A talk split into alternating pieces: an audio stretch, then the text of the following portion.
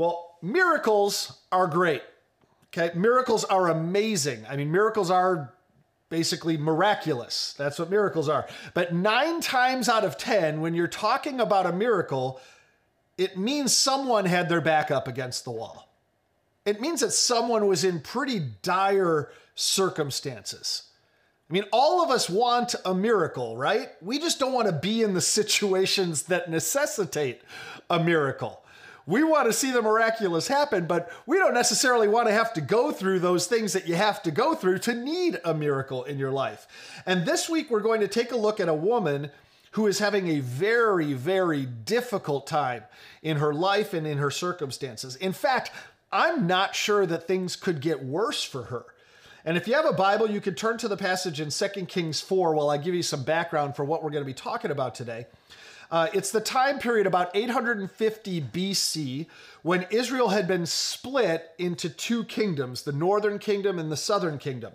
And we find this story taking place in the northern kingdom, which is run by a king who has ignored God. He's turned his back on God and has led the people away from God. And the nation is in turmoil. The enemies are getting stronger. The economy is getting weaker. The leadership of the country is trusting more in their own wisdom that, rather than God's. And in the middle of this, as a result of a national crisis that's going on, family after family is facing personal crises of their own. And people say the Bible isn't relatable. You think we can relate to the situation and the circumstances that I just described? There are countless people uh, in, in our country today, in our world today, even in our church, that are dealing with difficult times because of what we're facing as a culture right now, because of what we're facing economically, because of what we're facing socially, because of the things that are happening in the world around us. And we can relate to circumstances like this. Even though this happened 3,000 years ago, we still can relate because some of those truths and emotional attachments are timeless. And so, as we dive into this passage today, we can relate to what this woman is going through. 2 Kings chapter 4, verse 1. One day, the widow of a member of the group of prophets came to Elisha and cried out, My husband who served you is dead. And you know how he feared the Lord. But now a creditor has come, threatening to take my two sons as slaves. Okay, so here's this woman's story. The woman married a man who served God as a prophet. So this this man was in full time ministry, uh, serving God as a prophet, and he was a godly man in a very ungodly society. So he was being a voice, a spokesperson for God in the middle of a a culture that was headed away from God. And in the middle of all of Israel's trouble, this man of God suddenly dies. We don't know how, it doesn't tell us how he died, we just know that he did. And he hasn't done a very good job with the family debt. He didn't get the right amount of life insurance or what have you, and has now left the family in a bind. Uh, to make things worse, now the creditors are banging on the door and, and they're demanding payment for these debts. And the creditors kind of size up the situation here and the woman is older, she doesn't have the ability to work and to repay the debt. So the creditors decide that the only way to settle her account is to take this woman's sons and enslave them, kind of this indentured servitude, until that debt has been repaid. And so that's the circumstance that this woman finds herself in. And you can imagine if her sons are taken away, her ability now to provide for herself and to sustain herself has been ripped away as well. Now, obviously, this is a troubling story. We hear this and we we grieve along with her and there's a part of us hopefully we connect beyond just the words of the story and we understand that there is a level of of uh, incredible grief there's a level of anxiety. There, there's a level of inner turmoil that this woman is wrestling with that many of us, obviously, we haven't been through the exact same circumstance, but many of us have been through circumstances that elicit those same kind of responses in us and from us. And uh, obviously, the enslaving of children is incredibly troubling, but also the thought that this man of God would die and his family wouldn't be taken care of, wouldn't be provided for. Uh, let's be, let's pull back and be more general than just this story. Anyone ever get frustrated with the situation where bad things happen to to good people, or even worse, Do you get frustrated when good things happen to bad people? You know, it's the other side. I mean, what's that all about? Uh, but I want to take a few minutes to just talk about that dynamic because I think that's important. It's not necessarily tied into the, the greater narrative, but I think that's an important element to pursue for just a moment because I feel like it's a real issue for people today. Uh, and I hear people say, I don't get it. Why would God do that? That kind of talk, even in life today. A lot of people feel like their personal situations, what they're going through, are unfair. Uh, you know, we haven't done as much bad. We haven't been as irresponsible as other people, yet it feels like we're experiencing maybe the brunt of the consequences of the economy. We're struggling financially, losing jobs, homes, that don't have that sense of peace, and we don't get it. And we're thinking, okay, I've started going to church. I'm focusing on my family. I'm doing the right things. Come on, God, what are you doing? That's not fair. And I've heard that phrase used before. That's not fair. And a few thoughts on that. First is this neither you nor I want fair. Please understand me. You do not want fair. Fair would mean that everyone in the world got equal treatment okay? Which would mean that to be average, you and I would be living without electricity, making less than $1,000 a year. That would be equitable, that would be fair economically. Second thought, when we say we want fair, what we really mean is we want favor.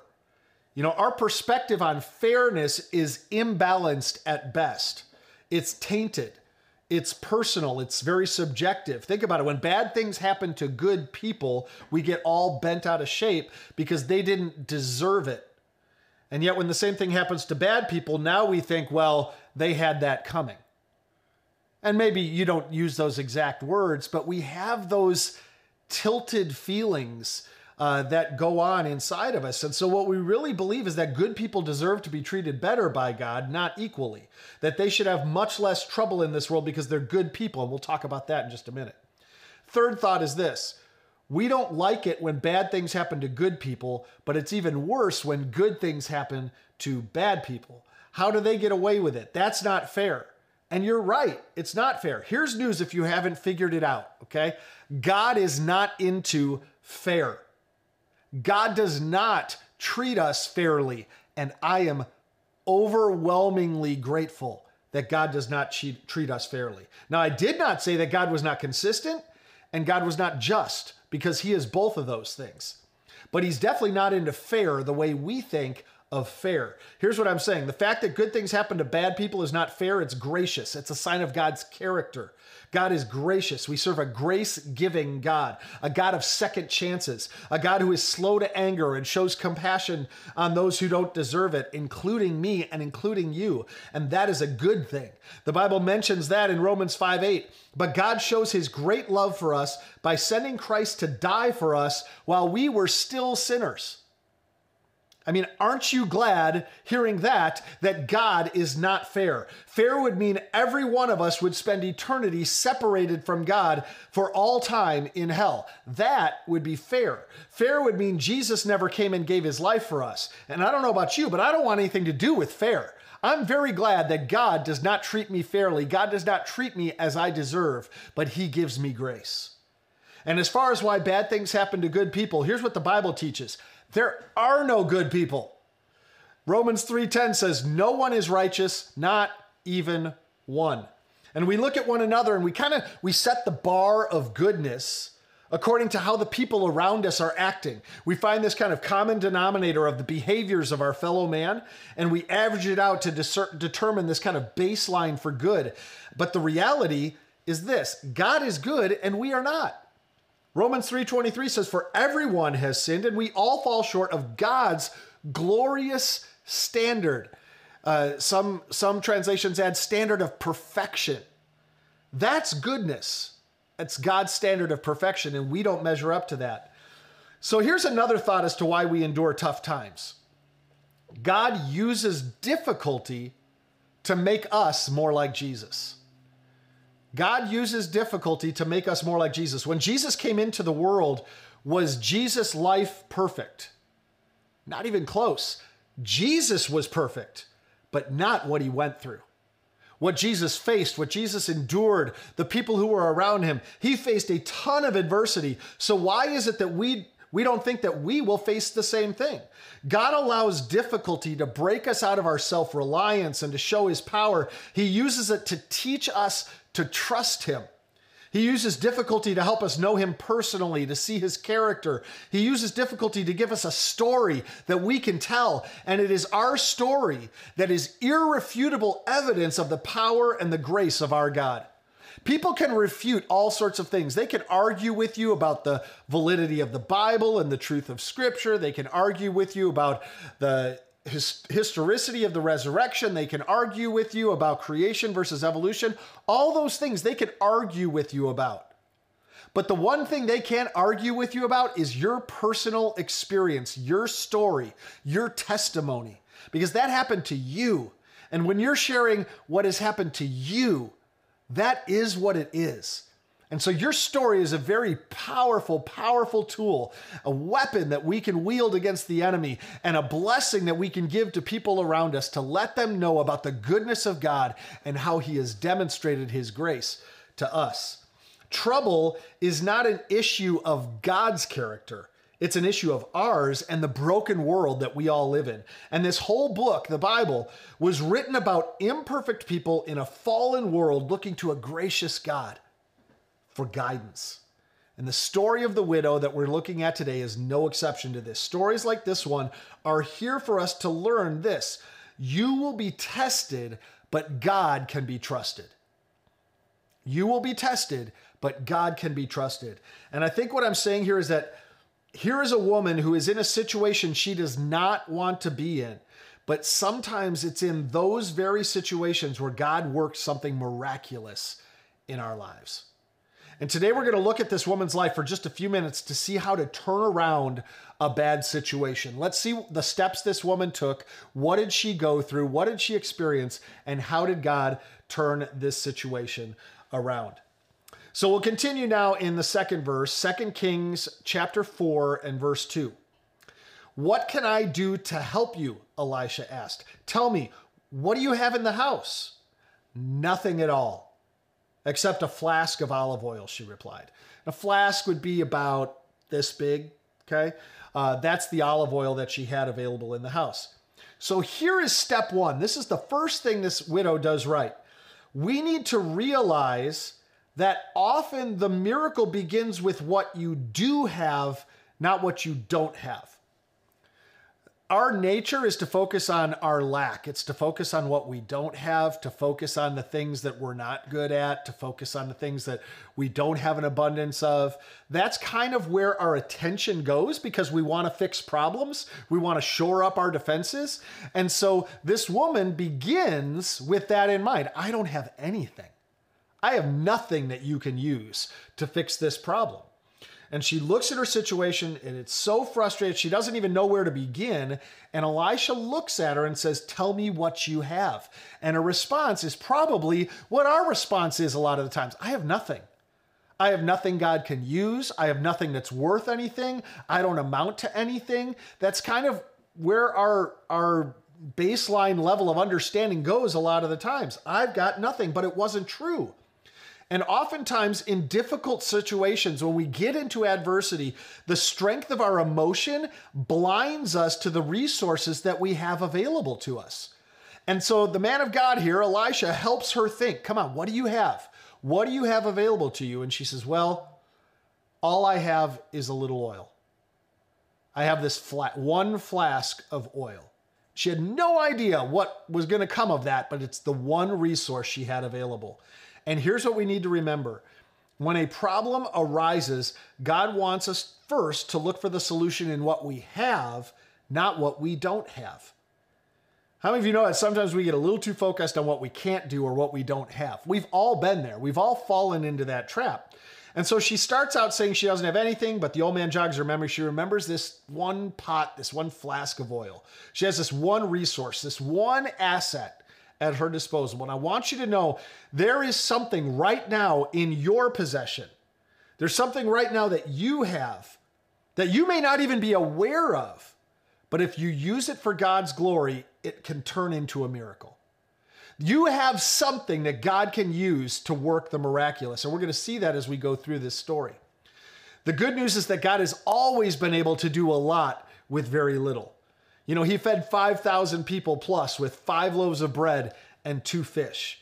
He changed the world with 12 ordinary men. And if we're honest, his most amazing feat in doing a lot with very little is the fact that he changed you and me. God has done a whole lot with somebody who doesn't amount to much without him. He is a God who defies the odds. The Bible describes him this way in Romans, Romans 4:17. He is the God who brings the dead back to life and who creates new things out of nothing. New things out of nothing describes most of our salvation experience, doesn't it? That's what God has done for us. He brings the dead back to life and creates new things out of nothing. But I want you to know the God who did that for you and for me to bring, bring us from death to life, to restore us back to right relationship with Him, to breathe life into our dead spiritual being, the God who did that continues to do that and is still capable of doing that in our lives, in our church, in our workplace, in our family. God wants to continue to create new things out of nothing, and he can and he will. What it comes down to is this He can overcome any and every circumstance and will use whatever we surrender to Him. And that's the key. We've got to be willing to surrender it. We've got to be willing to offer it. We've got to be willing to lay it down. This woman had one flask of oil left. This is it. And she gave it up. She let it go. She was willing to say, How can I use this?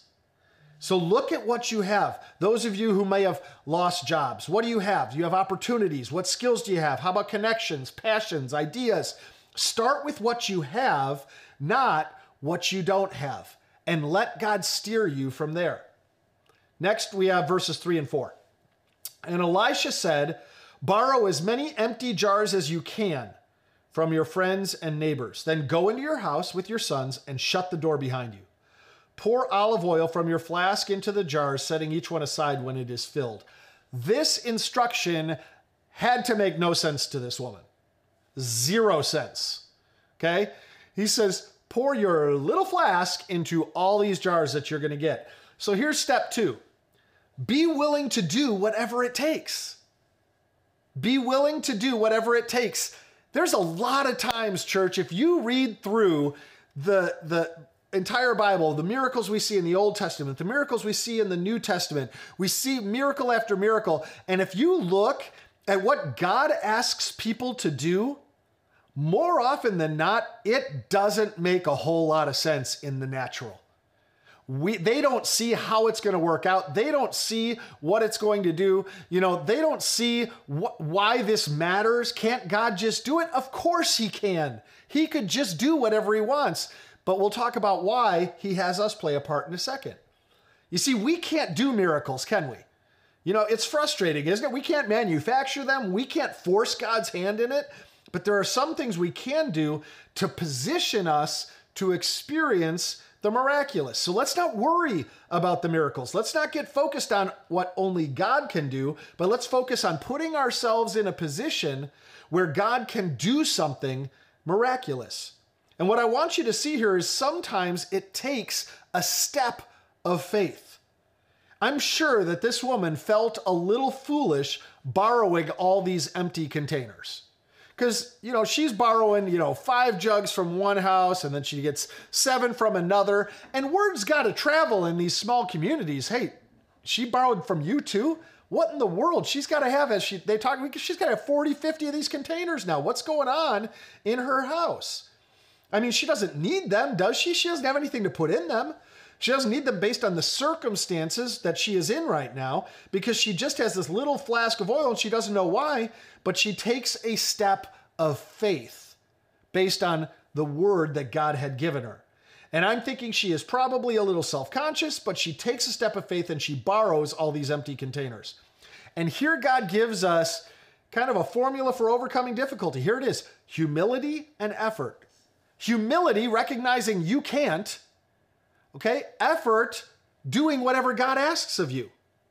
So we surrender to God and then we do whatever is asked of us. It takes effort, it takes intentional energy, it takes right thinking, consistently doing the right things, building momentum toward the solution. We keep going, we keep moving, we keep trying, we keep trusting that God will honor our effort.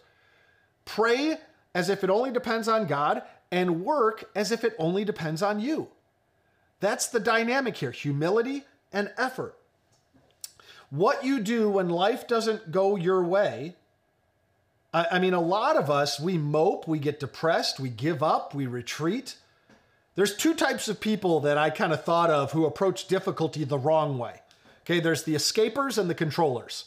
These are the two different ways that we can approach difficult times the wrong way. The escapers, they they will uh, eat, they will they will drink, they'll get entertained, they'll take vacation, they'll do all these things that bring themselves pleasure to mask the pain of what they're going through.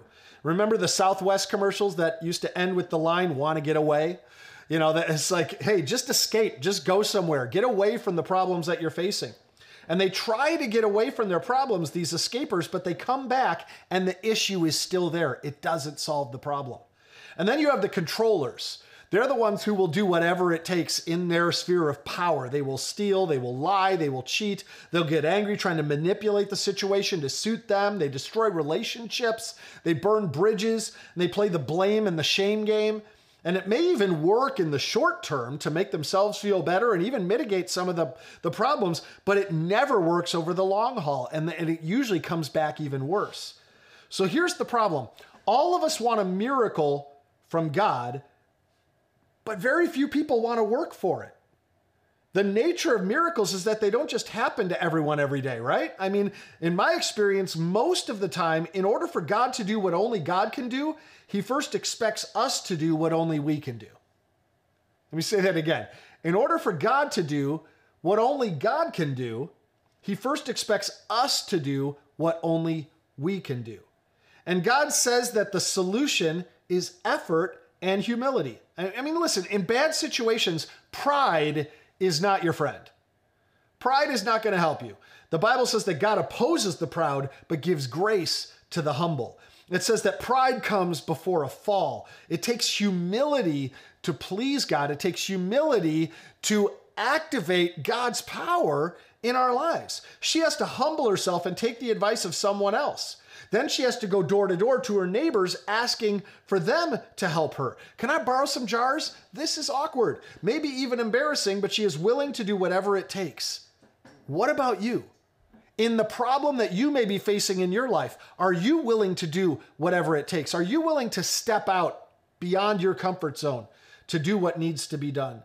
And here's what I love about this widow. She goes and she borrows these vessels, these jars, without really even knowing why. It's crazy. Why would she even do that? Because here's the thing God doesn't reveal the outcome. Elisha doesn't tell her, well, God's going to perform a miracle of multiplication and he's going to take this oil and he's going to stretch it. He's going to multiply it beyond its capacity and it's going to keep flowing. He doesn't tell her what he is going to do. And so here's the thing faith is not faith if you need to know the outcome. Faith is not faith if you need to know the outcome. If you require a step by step before you take a single step, then you don't have faith and you're not practicing the life of faith that God has called us to live. You just need to be obedient and take that first step of faith that God has asked you to take.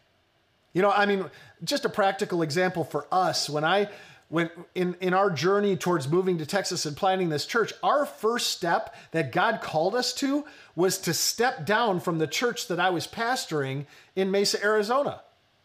And the church was was we had gone through a rough time back in 2008, 2009 and 2010 and the economy was obviously so bad and we all remember what that was like and churches were going through difficult situations and God led us through that and got us through to a stable position on the other side and we were ready and God tapped me on the shoulder and said, "Hey Jeff, it's time to step out." And I'm like, "What in the world?" And I had no idea what was next. I had no idea what God was calling me to do. I had no idea where God was calling me to go. I didn't know that I was going to be here today talking to you. I didn't know that we were going to have a church named Trilogy in the 380 corridor of, of, of DFW. I didn't know that God was going to call us to even get up and move. All I knew is that God had said, hey, it's time to step away from the church. And that was a very, very difficult decision that Melissa and I had to face and, and pray through and finally step out in an act of obedience and humility and say, yeah, we're supposed to leave, but we have no idea what we're going to do next. That was rough, but we knew that obeying God was going to be far better in the long run than staying and doing what made sense to us in the short term. Here's a way of thinking about it for you the African impala is a really cool animal. And what's amazing about this animal is that it has incredible leaping ability. And when I say incredible leaping ability, I am not overselling, okay? It can leap vertically about 10 feet into the air and horizontally about 30 feet. That's nuts. I mean, this, this animal has some hops. Now, you would think that zookeepers, right, would have a really hard time keeping these things in an enclosed space. I mean, how high do they have to build the walls around the impala area to keep them from jumping over, right? I mean, 10 feet plus, right, to keep them in this enclosed space. You know how high you have to build a wall to keep the impala in the enclosed space? Three feet high. A three foot wall will keep the African impala from jumping out of its enclosure. Why? Because an impala will not jump if it cannot see where it will land. It won't jump if it can't see where it will land. And I wonder how many of us are like that with matters of faith. I've got faith, but I just need to know the outcome. Then you don't have faith. If we re- if we have to see where we're going to land, then we really are not moving in faith. What did Abraham do? God says, "Hey, go to the land that I will give to you." He's just go. He went even though he didn't know where he was going. That's faith. Faith is borrowing a container and putting yourself out there, a little awkward, borrowing from neighbors without knowing why God even wants you to do it. But if you have the faith to do it, and I promise that first step is the hardest step. If you take that step of faith, if you take that small step, here's some good news. The miracle may only be a phone call away. It may only be one meeting away or one application away. And I know there's also the process of prayer and discernment that goes into this as well. Absolutely. I mean, if you're going to get out of the boat in the middle of the Sea of Galilee in a storm, you want to make sure that Jesus has said, Come to me. You know, when Jesus, when Peter was on, Peter said to Jesus, "Hey, if it's really you, tell me to come to you walking on the water." And so Jesus said, "Come." And Peter got out of the boat and he ran to Jesus, and it was pretty awesome. But you better make sure that Jesus has said, "Come," or you're going to look foolish and you're going to get wet. But if Jesus has said, "Come," you better not stay in that boat. You better take that little step of faith, and you might just have a walking on water experience in your own life, in your own circumstances. There are times that the biggest barrier to a miracle of God in our lives is us. We become the roadblock, we become the obstacle. Humbly give your best effort and open the door for God to work the miraculous. So, next we're going to look at verse 5 and 6. So she did as she was told. Her sons kept bringing jars to her, and she filled one after another. Soon every container was full to the brim. Bring me another jar, she said to one of her sons. There aren't any more, he told her, and then the olive oil stopped flowing. So here's step three we need to act believing God will show up. Act believing God will show up. This woman shuts the door behind her in a house full of empty jars, and all she has is this one little flask of oil. And she could have looked around the house and said, This makes no sense. Let's, let's make ourselves some, some cakes and have a nice meal with the oil that we have left instead of wasting it. But she did what she was told. God often requires you to take the first step of faith. When the Israelites were headed to the promised land, they had to cross the Jordan River at flood stage. And let me tell you, the Jordan River hauls when it is at flood stage. It is moving, it is rushing. And God told them to step into the water. Well, you step into the Jordan River, you get swept away. And they were not just stepping in just themselves that they could fight the current and maybe get themselves across, you know, 100 or 200 yards downstream. No, they're carrying all their supplies, they're carrying their, their, their families, their small children. There's all of this stuff that's going with them. And God tells them, step into the water. And it was only after they stepped in that God caused the water to stop. It was as soon as they took that step in that it stopped. In John 9, Jesus puts mud in a blind man's eyes and tells him to wash. The man obeys and he can see. It may not make any sense in the moment, but God wants us to trust him. And here's the principle to understand why we submit and we apply to understand why. We want to get to that point of understanding, but the point of understanding comes after we submit to God's will and we apply the instructions He's given us. The woman does, and the oil starts to flow, and she sees God as the God who supplies her needs. He has truly become Jehovah Jireh to her. Here's the thing if God wanted to, could He not have produced all of these jars full of oil and just said, Here you go, your problem solved? Absolutely, He could have. Why didn't he? Because the collection of jars was a demonstration of her faith, and God wanted her to show faith before he showed up. Another thought here the measure of her effort was directly proportional to the magnitude of the blessing of God. What do I mean by that? The measure of her effort, how many jars she was willing to collect, was directly proportional to the magnitude of the blessing of God. It filled every jar full. What do you think she was thinking when the oil started to flow and fill the jars? I mean, that second time where she says, Bring me another jar, I can hear her voice and the excitement. Can you just picture this woman? Bring me another jar! I mean, she's excited. God is showing up and she's seeing a miracle right in front of her eyes. She's participating in the miracle by pouring from this flask. I mean, I can imagine her faith in God grew with every filled container. But when did she run out of oil? The second she ran out of jars. What do you think would have happened if she had more jars? She would have filled them too. The measure of the miracle was her initial faith and initial efforts. And I think many of us don't put out enough empty containers. What does it say in the story? The oil kept flowing until they ran out. That's why God says, borrow as many as you can. That's the instructions Elisha gave her. And I'm convinced that one of our greatest shortcomings is the simple fact that we have such low expectations of an almighty God. He is able to do immeasurably more than all we can ask or imagine, according to his power at work within us. The prophet Isaiah said, As the heavens are higher than the earth, so are my ways higher than your ways, and my thoughts higher than your thoughts. So God compares the difference between our ability and his ability to the expanse of the universe. Astrophysicists have discovered galaxies that are 15 and a half billion light years away from where we are right now. To put that into perspective, light travels at 186,000 miles per second. 186,000 miles per second. That's so fast. Okay, everybody, snap your fingers. Okay, snap your fingers. If you're one of those people who can't snap, just pretend. Go through the motions. We'll make fun of you later. Okay, everybody, snap your fingers.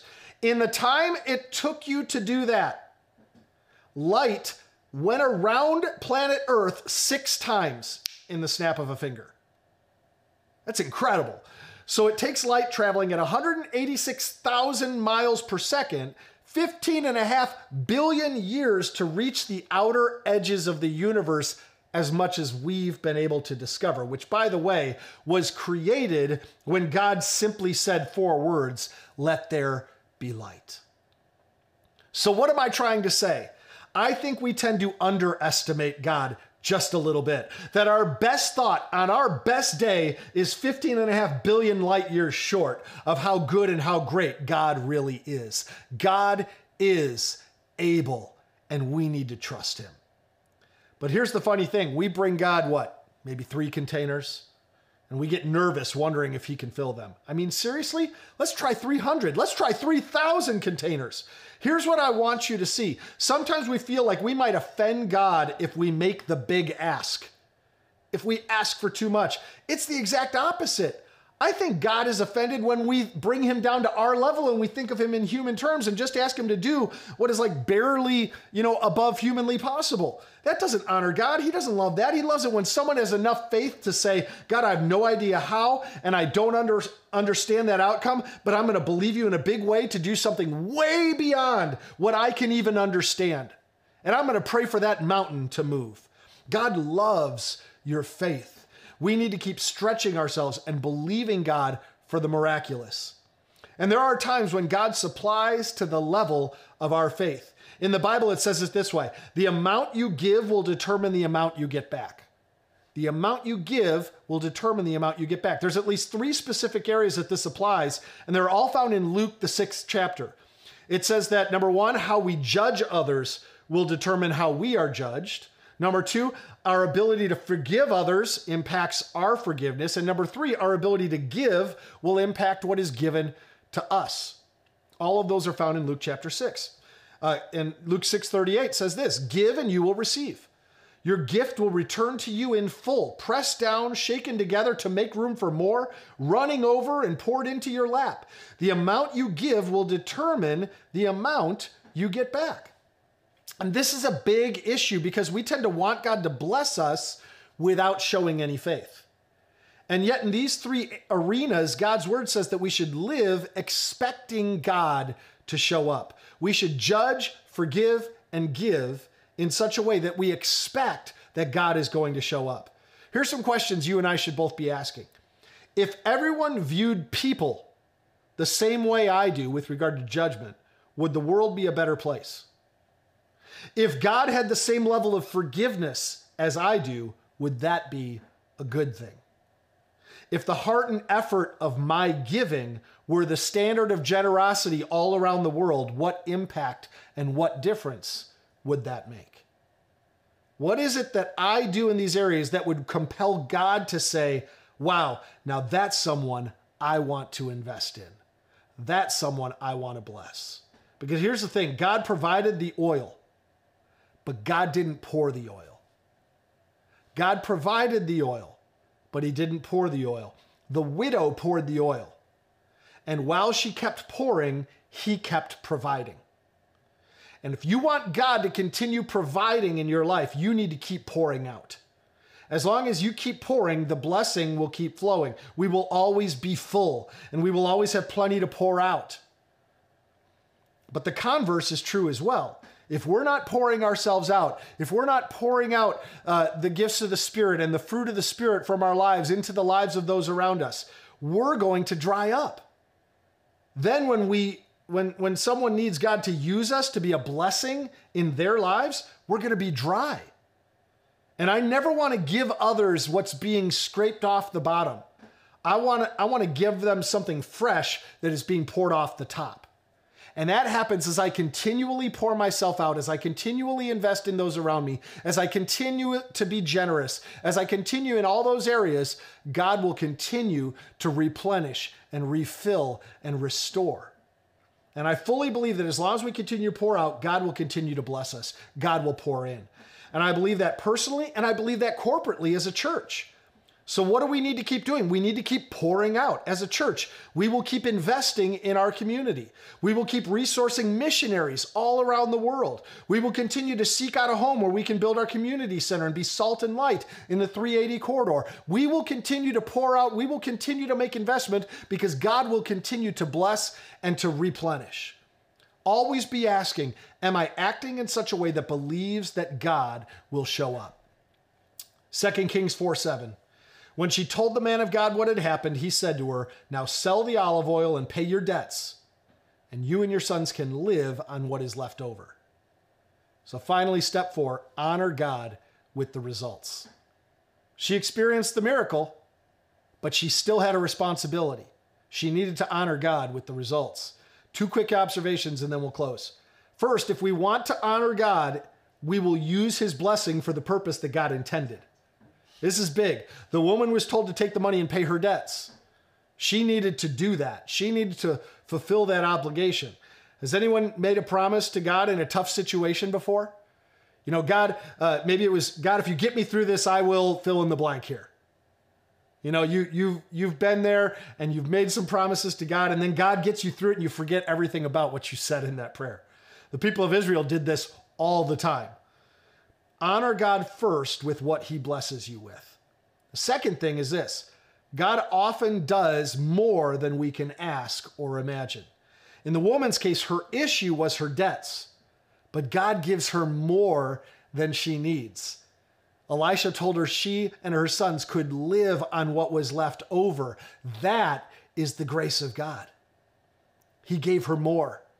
He provided for her beyond just to meet her, her debt need. And when that happens to you, when you get more than you need, what do you do? We need to be helping those around us. We need to honor God first and then honor Him further by investing in those who are around us, to be generous. Let God use you to bless others with our money, with our time, with our skills. Be a blessing to people around you.